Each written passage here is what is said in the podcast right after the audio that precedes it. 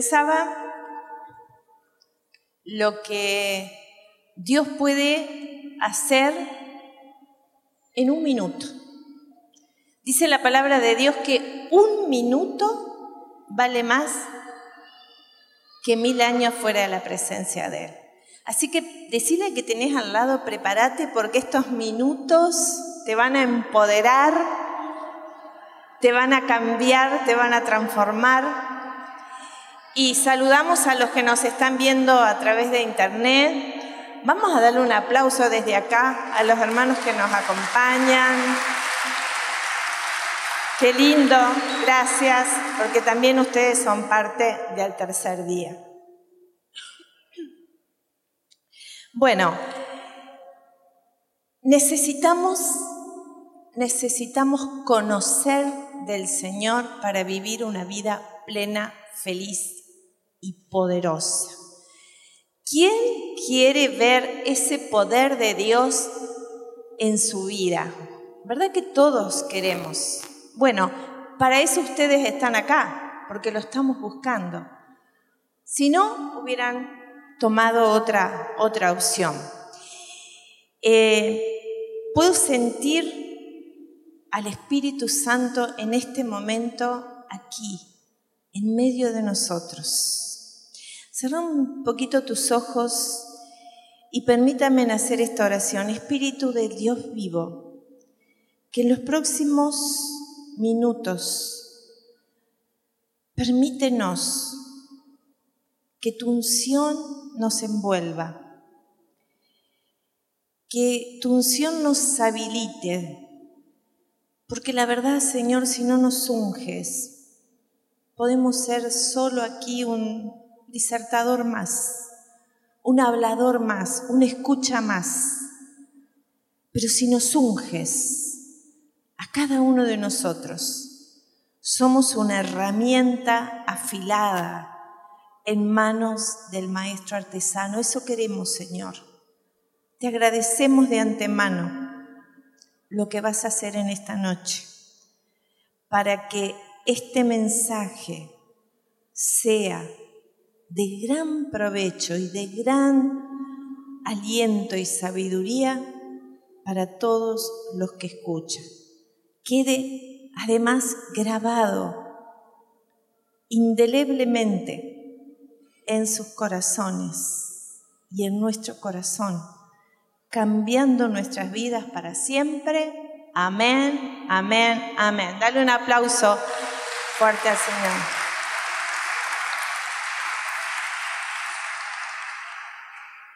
En el libro de los Hebreos, en el capítulo 11,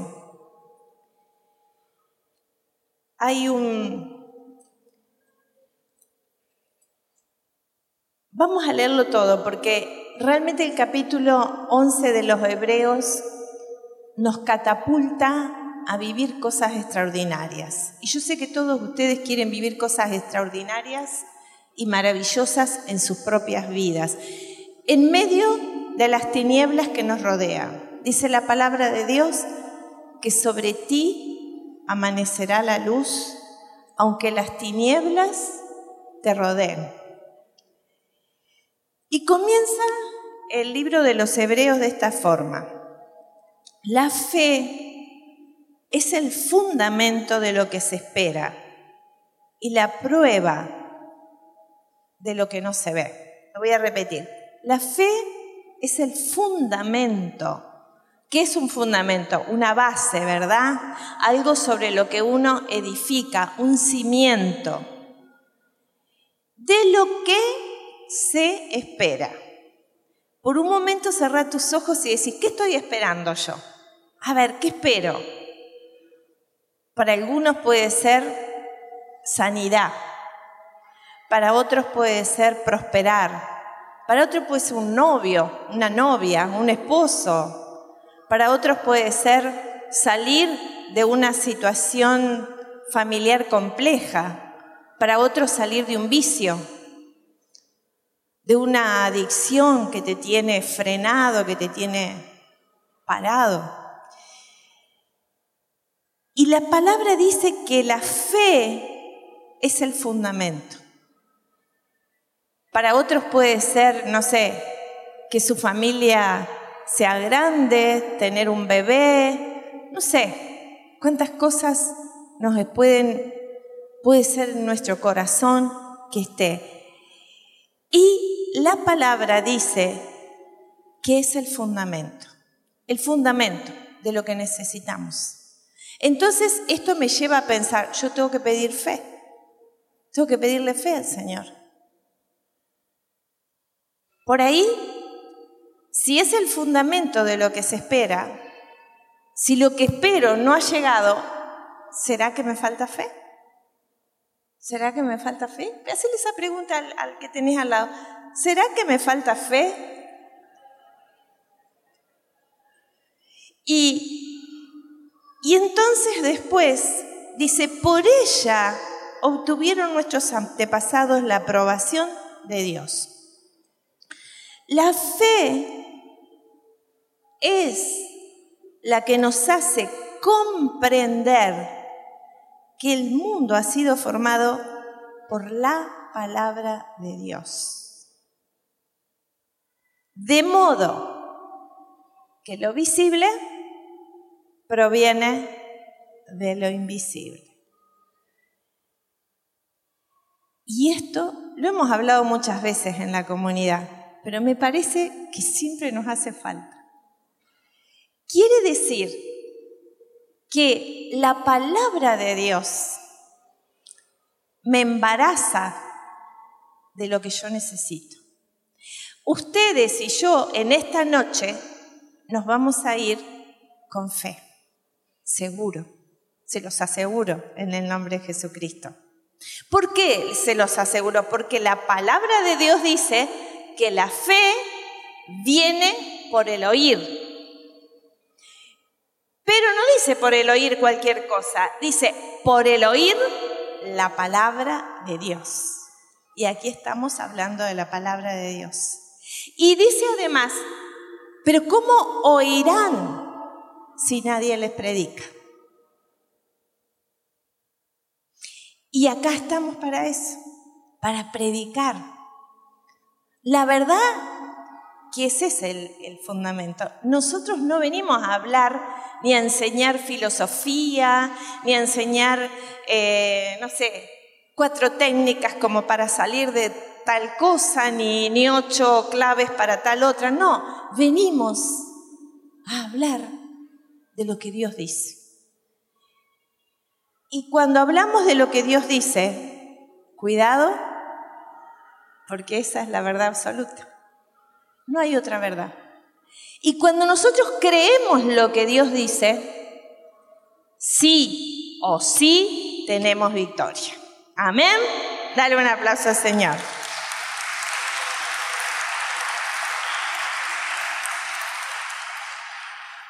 La fe no es tangible, no la podemos tocar. Alguien la puede agarrar y dice, acá agarro fe. No, no, no es así y no apela a los sentidos. No dice yo la puedo ver, la puedo tocar, la puedo eh, palpar. No, no, no. La fe no nos lleva a decir, bueno, eh, qué talentoso que sos, por eso vas a recibir tal cosa. No. La fe nos dice que no importa cuán talentosos podemos ser como oradores, como cantantes, como productores, como empresarios, como lo que se les ocurra pensar, como abogados, como médicos. No, no. No importa cuántos títulos tengas. La palabra de Dios dice que sin fe es imposible agradar a Dios. Vamos a repetirlo. Sin fe es imposible agradar a Dios. Así que si vos y yo queremos agradar a Dios, ¿qué tenemos que tener? Fe. ¿En qué? En Él y en sus promesas. en su promesa, porque a veces nosotros podemos estar, tener fe en algunas costumbres que tenemos religiosas. Venimos a misa, eh, los domingos de ramos nunca faltamos, venimos en Semana Santa, hacemos tal y tal y tal y tal cosa, pero no tenemos fe. No creemos, no le creemos a Dios. Si Él dice que nos va a sanar, no, no, no le creemos. Eso será para, para Él, pero no para mí. Si decimos que Dios nos va a prosperar, decimos, sí, pero debe ser para Él, no para mí. Si vas a liberarte de un vicio, debe ser para Él, pero no para mí. Porque cuando tenemos esta división en nuestra mente, no podemos agradar a Dios. Así que lo que tenemos que ver es cuántas voces tengo dentro mío que me están hablando. ¿Cuántas voces? Hoy, más que nunca, tenemos un barullo tremendo a veces acá adentro. Tantas voces que compartiendo y compitiendo dentro de nuestra mente nuestra atención. Y la voz que crees determina lo que van a hacer en vos. Lo vuelvo a repetir. La voz que crees determina aquello que va a nacer en tu vida. Recibimos tantos rumores que esos rumores dentro de nuestra cabeza empiezan a competir. Uno te da una opinión y otro te da otra opinión. Yo opino que, yo opino que tal cosa. Y opino, y opino, y opino, y opino. Opinólogo nos volvemos en opinólogos. Y eso no nos sirve para nada. Nos detiene en el camino de la fe. Y yo opino que tal cosa, y yo opino que tu hermano, y yo opino que tu hermana, y yo opino que tendría que ser así, y yo doy mi opinión, y yo... ¿Y qué dice la palabra de Dios al respecto? Porque eso es lo que tenemos que buscar. Y la mayoría de nuestras agonías son por escuchar la voz equivocada. Por causa de la fe, entonces, crees que podés hacer que las cosas existan mediante el pensamiento. Y acá nos vamos a detener en esta palabra. Pensamiento. En esto tenemos que detenernos. Jesús no dijo, tengan fe y punto. No, Jesús dijo, tengan fe en Dios y en sus promesas. Porque a veces si yo tengo fe en la vida, sí, sí, todo va a andar bien, va a andar bien, va a andar bien. Y lo repito y lo repito y lo repito. Y digo, ay, sí, yo lo tengo que repetir, va a andar bien, va a andar bien. No, no se trata de eso. Se trata de creer lo que Jesús nos dice, lo que Dios nos dice en su palabra. Y necesitamos conocer su palabra, hermanos. Ustedes tienen que venir acá con lápiz, un cuaderno, papel y la Biblia porque nosotros acá podemos estar, ay, gloria a Dios, ay, qué bueno, ay, qué lindo, ay, me voy contento, bailé un poco, canté otro poco. Pero eso puede llegar a ser nada más que emoción. Y la emoción no cambia nada. Lo que cambia es la fe. Y si te dan un reporte médico que te dice cáncer y se te congela todo el cuerpo, pero después te repones y vas a la palabra. Y ves que una mujer que sufría Hacía 12 años de una hemorragia, que me imagino que sería un tipo de cáncer, tal vez, ¿no? La Biblia no dice eso, pero tenía 12 años hemorragia. Y dice la palabra que ella pensaba, no que le habían dicho, ella pensaba, no que ella dijera, ella pensaba, si logro tocar, aunque sea el borde del manto de Jesús, aunque sea el fleco, yo quedaré sana. Su pensamiento estaba alineado con la voluntad de Dios. Y eso pasó.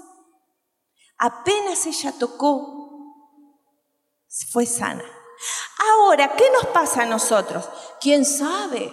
Porque el médico dijo tal cosa y porque los análisis me dieron otra. Y entonces entran las voces las voces, y una voz, y otra voz, y una opinión, y otra opinión, y entran los opinólogos de afuera y los opinólogos que tenés acá adentro, en tu cabeza. No, pero yo no lo voy a lograr, no, pero a mí no me va a sanar, no, pero yo no voy a poder. ¿Quién sabe? Porque, porque el país está difícil, la situación está tremenda. Y entonces todas esas voces, todas esas voces apagan la fe y me lleno de duda y me lleno de cuestionamientos. Y, acá la palabra dice que por la fe Noé, advertido de cosas que aún no veía, construyó obedientemente un arca para salvar a su familia. Y uno dice, ¿qué, qué loco este Noé, ¿no? Nunca había llovido y él construyendo una embarcación gigante. Yo me imagino que la gente diría, ya está el pobre loco construyendo eso, que dice que va a ser para salvarse. Pobre Noé, se, se rayó. No sé si a ustedes le han dicho, están locos por la fe. A nosotros sí. y nuestra familia, a veces su familia más cercana, porque no se comprende cuando se vive por fe.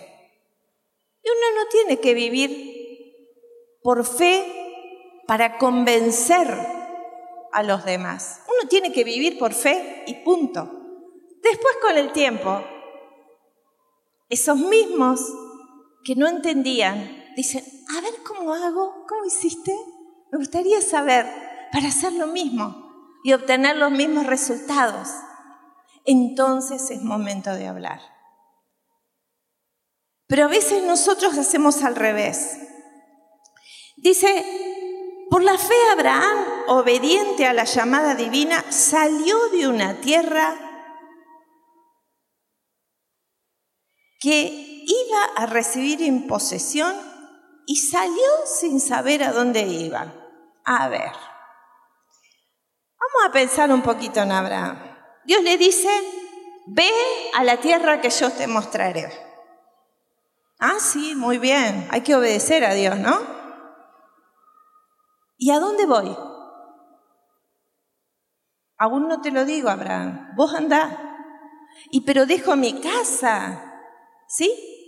Anda a la tierra que yo te voy a mostrar. Pero mira que allá tienen otro idioma. Yo no hablo inglés, no hablo turco, no hablo no sé dónde, ¿no? Vos andás en carpa. ¿Y qué hizo Abraham? Fue. Fue. Y uno dice, qué loco Abraham, ¿no? Parece que los de la fe parecen todos locos. Y dice la palabra que eh, por la fe vivió como extranjero en la tierra que se le había prometido. Y lo mismo hicieron Isaac, Jacob y los hijos de Jacob. Vivió así porque esperaba una ciudad de sólidos cimientos cuyo arquitecto era Dios. Y esto me encanta. Si vos seguís el llamado de Dios, vas a vivir con sólidos cimientos. No es fácil vivir el llamado de Dios a veces, porque va en contra de lo que el mundo te dice. Yo recuerdo eh, cuántas cosas de mi familia natal que estaban mal y yo ni siquiera me daba cuenta que estaban mal. Por ejemplo, mi abuelo, mi abuelo Ovidio, tenía caballos de carrera. Yo crecí viendo esos caballos, me acuerdo de los nombres, uno se llamaba La Gorrita, y las fotos de esos caballos, las caballerizas, las carreras, el juego por dinero en esos caballos. Y a mí me parecía que estaba bien, hasta que me di cuenta que era un vicio tremendo y que eso había traído consecuencias nefastas para mi familia. Pero me di cuenta después que encontré al Señor. A veces vivimos naturalmente cosas que no son normales. Me contaba una, una joven que era violada por su papá. Y me decía, yo sabes cuándo me di cuenta que no era normal lo que me pasaba, a mí no me gustaba, me daba, me, daba repugnancia, sentía fastidio, sentía la violencia, pero me di cuenta a los 14 años, cuando mis amigas empezaron a hablar, que eso que yo vivía en mi casa como natural era antinatural. Porque a veces vivimos una normalidad viciada. A veces condenamos a alguien que se droga y por supuesto que no está bien. Pero en la casa hay otros vicios. Cigarrillo, alcohol, exceso de comida. Yo misma estoy saliendo de la adicción al exceso de algunos alimentos. Y me ha costado mucho, me ha costado ver con claridad. ¿Por qué? Porque tenemos el pensamiento contaminado. Por eso, eh, este grupo nuevo que estamos teniendo con tanta victoria, abstinentes y felices le hemos llamado. Porque realmente da mucha felicidad la abstinencia. Aquellos que han tenido vicios a alguna sustancia y están abstinentes saben lo que les estoy hablando. Qué felicidad que da cuando uno tiene dominio y no eso te domina. Cuando pasa como Dios dijo en su palabra, les doy todas estas cosas para que tengan dominio sobre la creación, no para que la creación te domine, no para que una hoja de tabaco te domine, no para que una sustancia eh, adictiva te domine, sino al revés. Las sustancias están para el servicio nuestro, no nosotros para el servicio de la sustancia. Y, lo que nosotros tenemos que tener claro es que el pensamiento muchas veces lo tenemos dividido. Yo recuerdo cuando no podía, eh, yo estoy abstinente de harinas, azúcares y edulcorantes hace más de un año, un año y medio. Pero cuando estaba adicta a esas sustancias, yo recuerdo que sufría si comía y sufría si no comía. Siempre sufría. Porque la adicción te genera eso. Hasta que tu mente se va unificando y empezás a, entender que tenés doble mensaje dentro de tu mente, dentro de tu sistema de pensamiento. Estás dividido. Y a veces estamos divididos no solo referente a los vicios, puede ser con los miedos, puede ser con la economía, puede ser con estos vicios que les digo, otras adicciones al juego, eh, no sé, tantas cosas. La pornografía. Dice, el Papa decía que de acuerdo a lo que dice Mateo 5, 27, El Señor es radical, dice el Papa. Cuando dice, quien mira a una mujer con el corazón posesivo, con el corazón sucio, es un adúltero. Y después, quien repudia a la mujer la deja sola, la arroja al mercado del adulterio.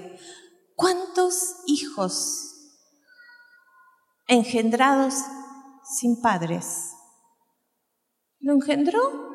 Y después, me olvidé usé a esa persona, a esa mujer, y no me hago cargo. ¿Cuántas situaciones de esas hay? ¿Cuántas,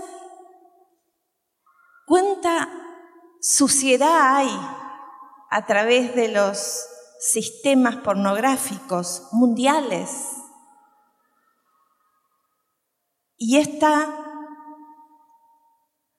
esto que, dice acá el Papa, que Jesús dignifica a la mujer y la pone al mismo nivel que el hombre, porque toma aquella primera palabra del Creador. Los dos son imagen y semejanza de Dios. Y a veces el pensamiento está tan contaminado que hasta las propias mujeres a veces caemos, ¿no? en decir, por ejemplo, me decía una esposa una vez, mi marido no me presta el auto. Y yo le pregunté, ¿y por qué te lo tiene que prestar? ¿No es tuyo también? ¿O no? Pero a veces nuestra mentalidad también está contaminada. Y el pensamiento tenemos que cuidarlo, hermanos. Tenemos que ver cómo estamos pensando. Eh, para que nazca lo que tiene que nacer en nuestra vida. Pensaba en el proceso de la concepción, cómo, cómo se genera. Se genera eh, primero una batalla, una batalla entre millones para llegar al óvulo, un solo espermatozoide llega, y después que ese espermatozoide entra en el óvulo, eh, se da en las trompas de falopio, ahí la concepción, y ahí se queda dos o tres días quieto, multiplicándose, multiplicándose, multiplicándose, multiplicándose. Célula más célula, y ahí se van formando ya todos los órganos del futuro ser. Y lo mismo sucede en nuestra mente, hermanos. Ustedes y yo hoy estamos siendo fecundados por la palabra de Dios. Fecundados en fe. Y estamos diciendo, sí es posible, sí es posible, sí es posible, sí se puede. Con el Señor todo es posible. Y ahí se está multiplicando algo, algo grande. Puede ser tu casa propia, Puede ser tu hijo que salga de la adicción, puede ser tu matrimonio, puede ser eh, no sé, la prosperidad, no sé, tantas cosas. Tantas cosas. Nosotros acá en la comunidad tenemos tantos milagros económicos, de sanidad, cosas imposibles que parecían estar trabadas, que nada las podía mover. Y cuando hay fe, todo cambia, todo se mueve. Entonces, eh, yo Quisiera que, hoy nosotros nos vayamos todos con la certeza de tener el carácter de Dios. ¿Qué es tener el carácter de Dios? Yo no necesito eh, heredar el carácter y los vicios y las situaciones de mi familia, pero eso está en mi mente. Entonces yo tengo que hacer un trabajo. Tengo que hacer un trabajo. ¿Cómo? Tengo que trabajar duro para arrancar de mi mente los pensamientos equivocados.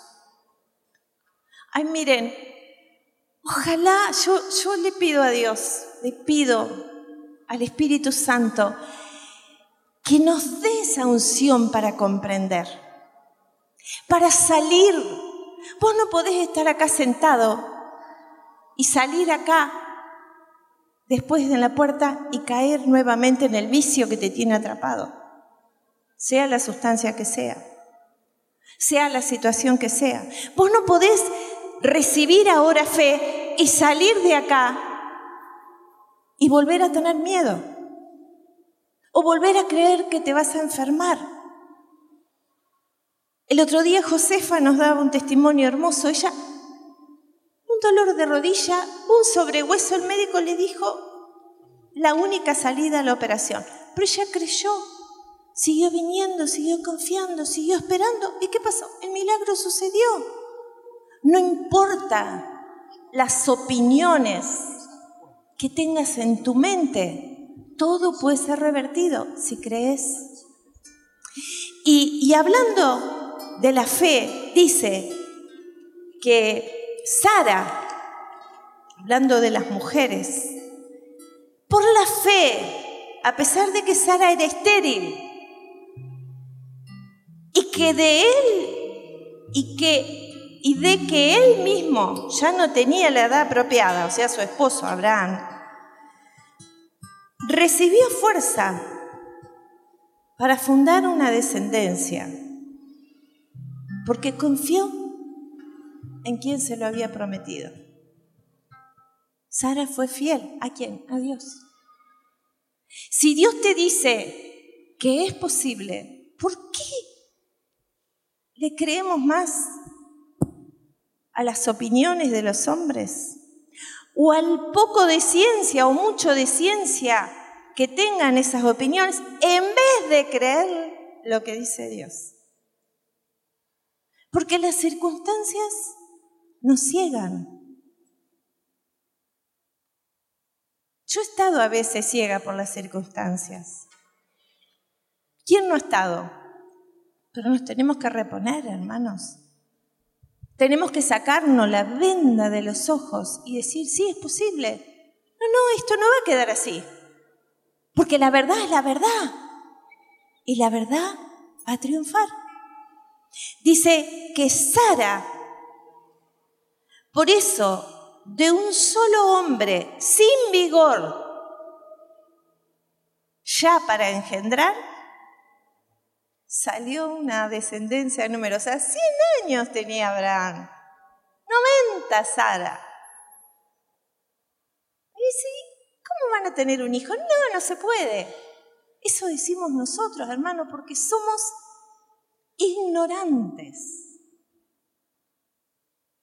de todo lo que Dios sabe. Y la palabra dice que la descendencia fue como las estrellas del cielo. Tu mente puede tener dos pensamientos diferentes. Uno se puede y el otro no se puede. Y tenés que unificarlos. ¿Pero dónde? No que vos lo digas como un loro. Lo unifico, digo, digo, digo. No, no, no. Pienso. Tómate tu tiempo. Estate a solas con el Señor en un lugar tranquilo y decir, Señor, acá estoy para que me unifiques. Mi pensamiento tiene que estar de acuerdo con lo que vos decís. No va a estar más dividido, porque eso es lo que nos va a dar victoria, hermanos. Si vos estás con un problema, miren, nosotros lo hemos contado muchas veces, estuvimos con muchos problemas de deudas, muchos problemas económicos. Y nos costó pero cuando nos unificamos y dijimos, sí o sí, vamos a prosperar, porque Dios quiere eso para nosotros. Y eso sucedió. Yo miro siempre allá a Mayra.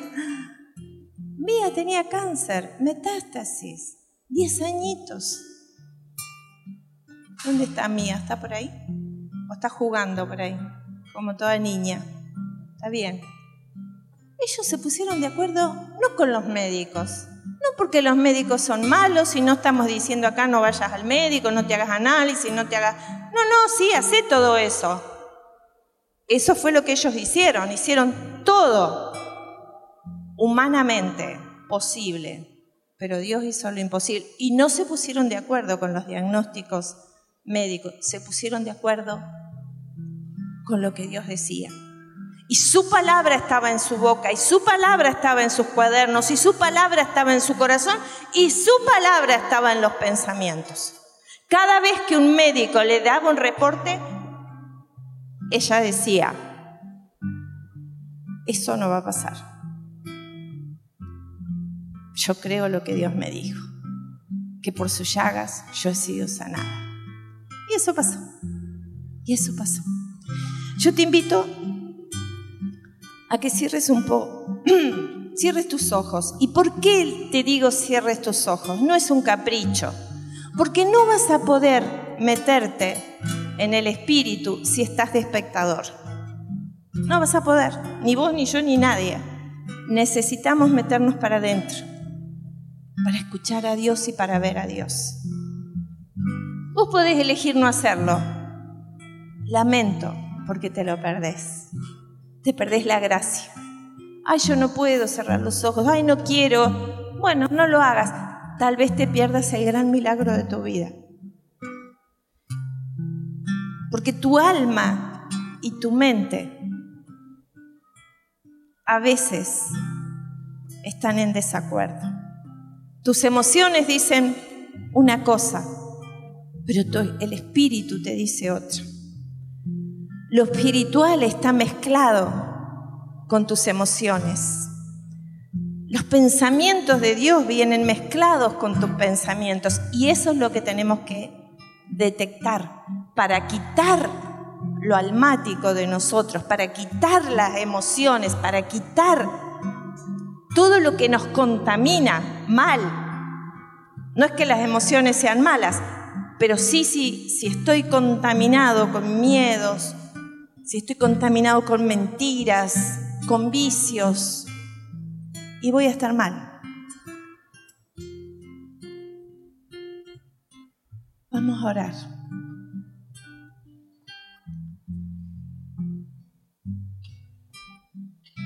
Él es Jesús quien venció en la cruz fue quien cargó, quien llevó nuestro dolor. Jesús resucitó y por su sangre, sus heridas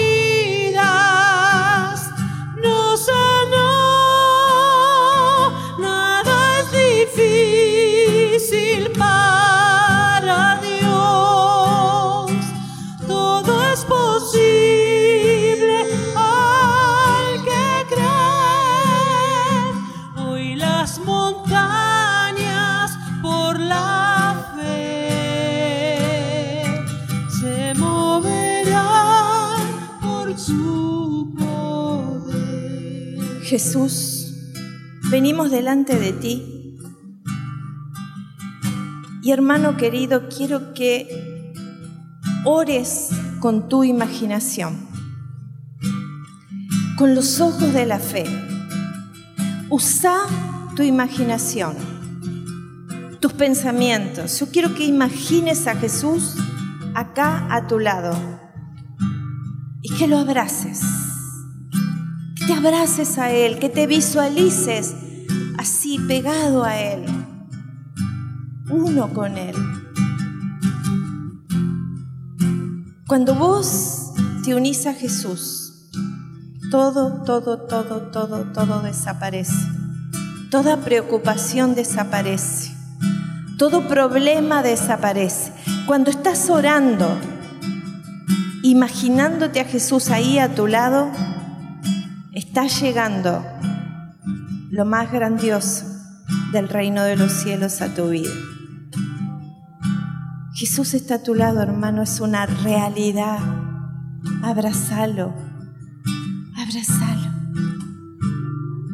Si alguno ha perdido la capacidad de imaginar, Padre Santo, yo te pido que en este momento tú se la des, que la pueda recibir en este momento, que pueda imaginar lo que está necesitando. Si eso está de acuerdo con tu voz, con tu palabra. Si, si los que estamos aquí estamos pensando que nuestra familia viene a tus pies, estamos seguros que esa es tu voluntad, Señor. Si estamos imaginando que nos sanamos de las enfermedades, estamos seguros que esa es tu voluntad, Señor. Porque tú moriste en la cruz. Permitiste que tu cuerpo fuera llagado para que nosotros, por tus llagas, fuéramos sanados. Si estás pidiendo restauración económica, estamos seguros que vos la querés. Porque tu palabra dice que vos vas a suplir con tus riquezas en gloria todas nuestras necesidades. Por eso te damos gracias, Señor. Gracias. Oh Señor, te pedimos que todo programa que esté alterando nuestra vista, nuestros pensamientos, nuestro propósito. Ahora mismo todo chisme, toda murmuración, toda condena, todo, todo pensamiento adúltero, todo pensamiento pornográfico, todo pensamiento de vicio. Por favor, Señor, limpianos. Ponete de pie, levanta tus manos y decís, Señor, lávame, lávame, lávame en esta noche, Señor. Lávame con tus, tus aguas divinas, Señor. Purifica mi pensamiento. Quiero ser uno, uno contigo solo contigo, Señor. Uno contigo, decíselo, decíselo de todo corazón porque el Señor te está escuchando, porque esta es una noche de milagros, porque esta es una noche de concepción, porque aquí se está gestando tu nueva vida, porque acá estamos sumergidos en las trompas de falopio espirituales, donde va a haber fecundación, donde van a hacer algo nuevo. Oh Padre, te pedimos por esta comunidad el tercer día, te pedimos que nazca, Señor, la fe en cada uno de nosotros y que cada uno de nosotros sea multiplicador donde quiera que esté de tu verdad, de tu camino, de tu vida. Vamos, levanta tus manos, sacudilas ahí. Hay ángeles del Señor que están viniendo en este momento aquí a traernos, a traernos esa fecundación. Algo nuevo están haciendo ahora, aquí, aquí, aquí. Bendito seas santo, hay prosperidad súper abundante. El Señor no tiene límites, el Señor no tiene límites, Él te quiere prosperar, hermano. Pero antes de prosperarte, quiere que tu corazón esté limpio. No te va a prosperar para que lo gastes en vicio, no te va a prosperar para que lo malgastes tu vida y se pierda tu vida. No, primero te va a purificar. Primero nos va a purificar. Gracias Señor, bendito seas. Te adoramos. Te adoramos. Ahora mismo toda preocupación se va. Hay liberación en aquello que te tenía preocupado. Ah, Señor, gracias. Gracias por la fe que nos estás dando en este momento. Bendito seas. Como en una biblioteca ahí se me viene esta imagen. Saca todo lo que nos sirve. Saca el rechazo. Saca todos esos libros que tenés en tu mente que te están contaminando. Todo lo que te está infectando.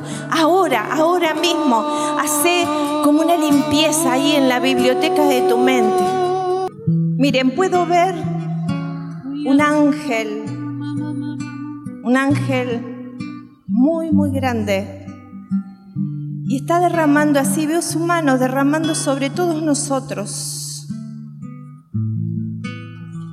Es como un polvo divino de oro, así derramándolo en nosotros.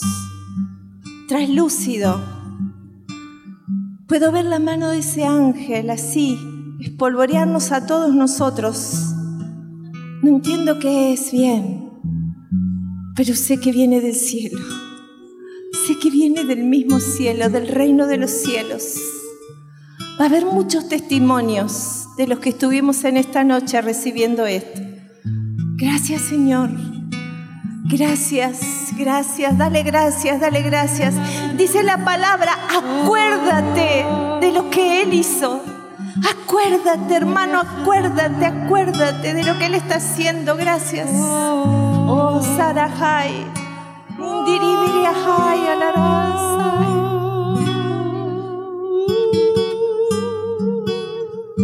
No te soltaré hasta que me bendigas, le dijo Jacob al ángel. Vamos hermano, decirle lo mismo. No te voy a soltar. No voy a dejar de verte. No voy a dejar de imaginarte. Hasta que me bendigas en todo. En todo lo que estoy necesitando que viene de ti, Señor. Y no sos un duende mágico, sos el Dios de los cielos, el Dios de la vida, el que sabe qué es lo mejor para mí y para mi familia. Y eso quiero, Señor. Hacerle esa oración generosa. Una oración resentida. Quiero que me des esto, esto, esto, esto y esto. Deja que sea el plan de Dios, que siempre es el mejor, el perfecto, el único, el maravilloso. Levanta tus brazos y sentí, porque hay muchos que están sintiendo en sus manos ese polvo divino, esa, esa belleza, esa gloria, esa chiquina que está cayendo aquí. Algunos sienten como una frescura en sus manos.